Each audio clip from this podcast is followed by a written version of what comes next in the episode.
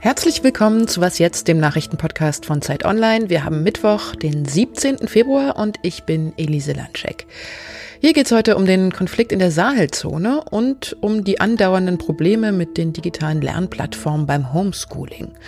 Und Sie hören, warum Sie mal wieder Postkarten verschicken sollten, auch wenn Sie eigentlich gar nicht verreisen gerade. Aber jetzt erstmal die Nachrichten. Ich bin Anne Schwed, guten Morgen. Ex-US-Präsident Donald Trump treibt die Spaltung der Republikanischen Partei wenige Tage nach seinem Freispruch im Amtsenthebungsverfahren weiter voran. In einer Erklärung rief Trump die Republikaner im Senat dazu auf, sich von ihrem politischen Führer McConnell abzuwenden. Mit ihm an der Spitze könne die Partei nie wieder respektiert oder wiedergewählt werden. McConnell hatte sich nach dem Sturm auf das Kapitol klar von Trump distanziert und ihn für die Gewalt mitverantwortlich gemacht.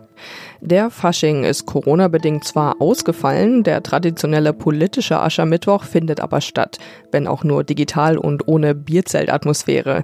Der CSU-Vorsitzende Söder hält seine Rede wie üblich in der Passauer Dreiländerhalle, Publikum gibt's aber keins. Der CDU-Vorsitzende Laschet wird live zugeschaltet.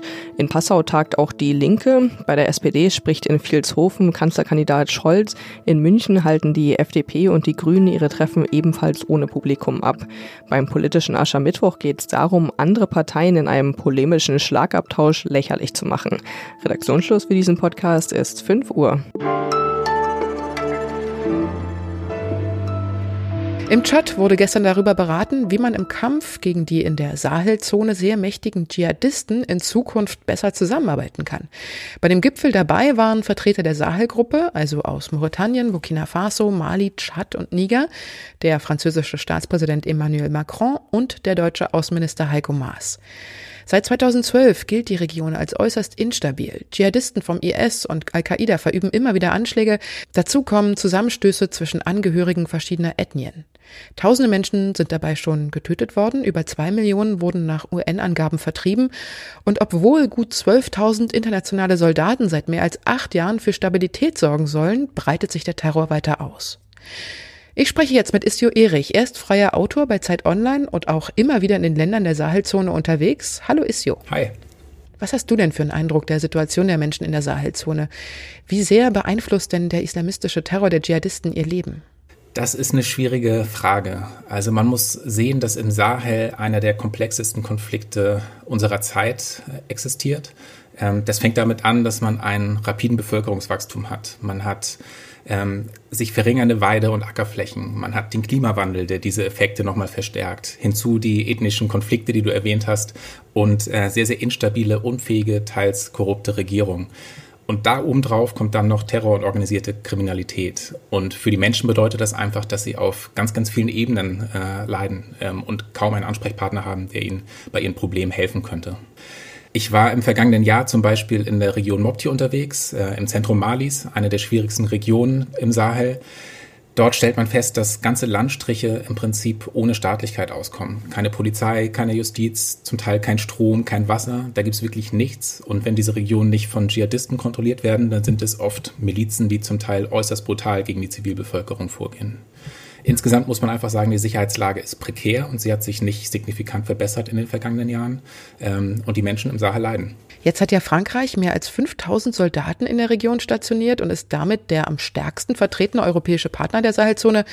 Worin besteht denn die besondere Rolle Frankreichs in diesem Konflikt?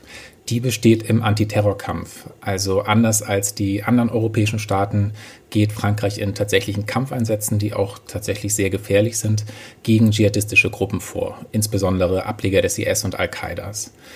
Ähm, das führt sicherlich auch dazu, dass Frankreich zuletzt immer kriegsmüder geworden ist. Ähm, die Kosten ähm, dieser Operation namens Bakane haben sich im vergangenen Jahr auf eine Milliarde Euro belaufen äh, und es wurde die traurige Marke von 50 getöteten französischen Soldaten überschritten.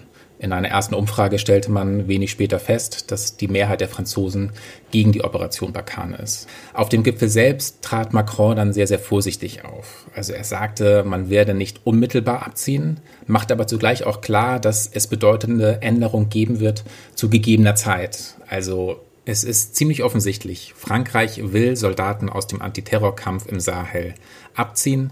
Eine spannende Frage ist, wie schnell und wie viele? Frankreich fordert ja auch ein stärkeres Engagement anderer europäischer Staaten, unter anderem auch von Deutschland. Wie ist denn die Haltung Deutschlands dazu? Also was hat Außenminister Maas gestern dazu gesagt? Naja, ähm, die Haltung der Bundesregierung bzw. Herrn Maas ist, ähm, dass er sagt, Deutschland tut schon sehr, sehr viel im Sahel. Ähm, das ist auch so. Also Deutschland investiert viel wenn es darum geht, in Entwicklungshilfe, in die Stärkung der Strukturen dort zu investieren. Ähm, was Deutschland allerdings nicht macht, ist sich an diesen tatsächlich sehr gefährlichen Kampfeinsätzen, die die Franzosen vollziehen, zu beteiligen. Und da hat sich die Haltung der Bundesregierung auch nicht verändert. Maas sagte ziemlich deutlich, wir beabsichtigen nicht, uns zusätzlich an anderen Missionen zu beteiligen. Das heißt, Kampfeinsätze wird es für die Bundeswehr auf absehbare Zeit im Sahel wohl nicht geben. Vielen Dank, Isio. Gerne.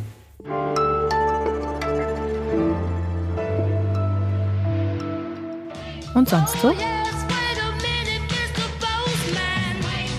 Jetzt in Corona-Zeiten, wo kaum noch jemand irgendwohin verreist, kriegt man auch kaum noch Postkarten, die man sich zum Beispiel in den Kühlschrank hängen kann und die da auch Jahre später noch kleben, wenn sich vielleicht sogar die Absender dieser verblichenen Pyramiden oder Ostseestrände selbst kaum noch an ihren Urlaub erinnern können.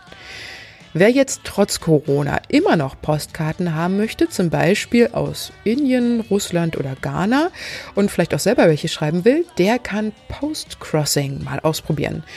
Das ist ein Projekt, das einem ermöglicht, Postkarten an zufällig ausgewählte andere Teilnehmer, also andere Postcrosser, zu versenden.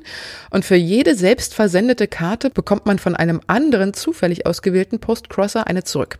Ich kannte das Projekt noch nicht. Eine Hörerin hat mich tollerweise auf die Internetseite www.postcrossing.com gestoßen. Ähm, aber das Projekt ist gar nicht so neu. Vielleicht kennen es auch viele von Ihnen schon. Das gibt es nämlich schon seit 2005. 800.000 Mitglieder aus 204 Ländern machen da mit. Und inzwischen sind schon fast 60 Millionen Postkarten verschickt worden. Und noch mehr Zahlen der Superlative. Dabei haben die Karten fast 300 Milliarden Kilometer zurückgelegt. Und vielleicht entsteht ja durchs Postkarten bekommen und verschicken ja sogar eine Brieffreundschaft. Nach Indien zum Beispiel.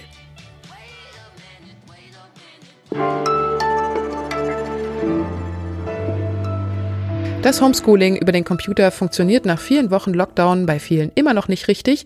Wenn am Morgen der Computer hochfährt und die Lernplattform mit den Lehrmaterialien und Hausaufgaben gestartet werden soll, dann bekommen viele Schülerinnen und Schüler erstmal nur Fehlermeldungen statt Matheaufgaben auf ihrem Bildschirm zu sehen.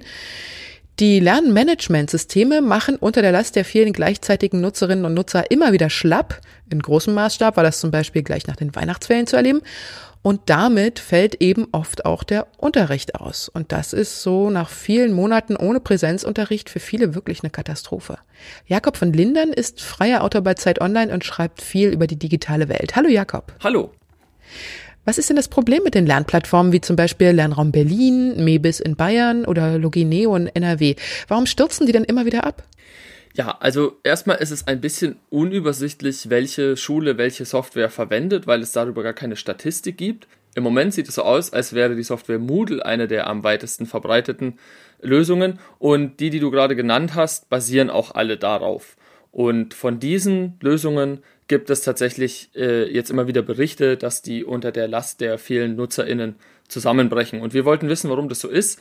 Und die Antwort darauf ist, dass diese Systeme im Grunde nicht dafür gemacht wurden, wofür sie jetzt verwendet werden.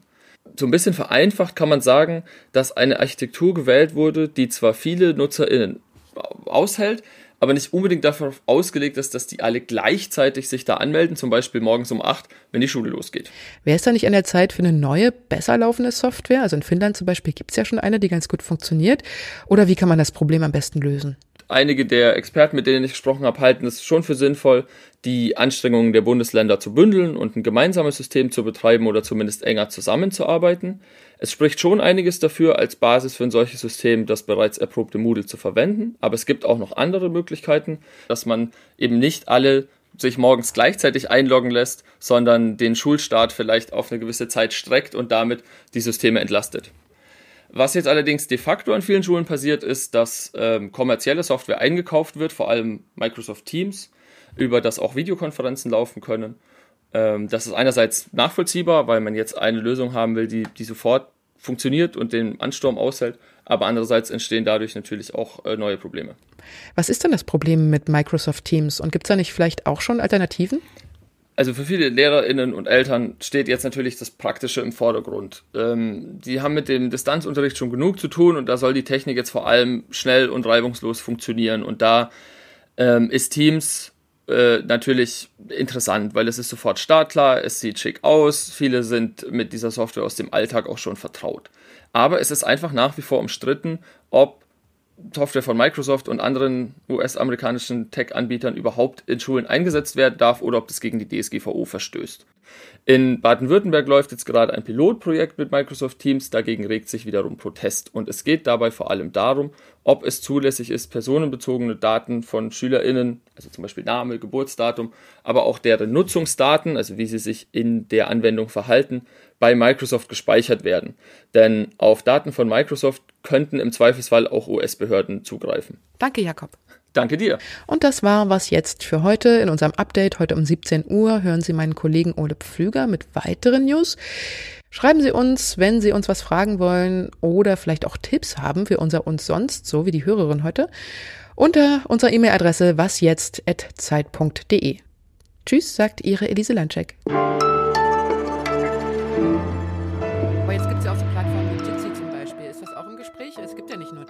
Gut, sagen wir es mal so, Bundesländer wie Berlin und Baden-Württemberg zeigen natürlich, dass auch Open Source Software wie Big Blue Button in die Lernmanagementsysteme eingebaut werden kann.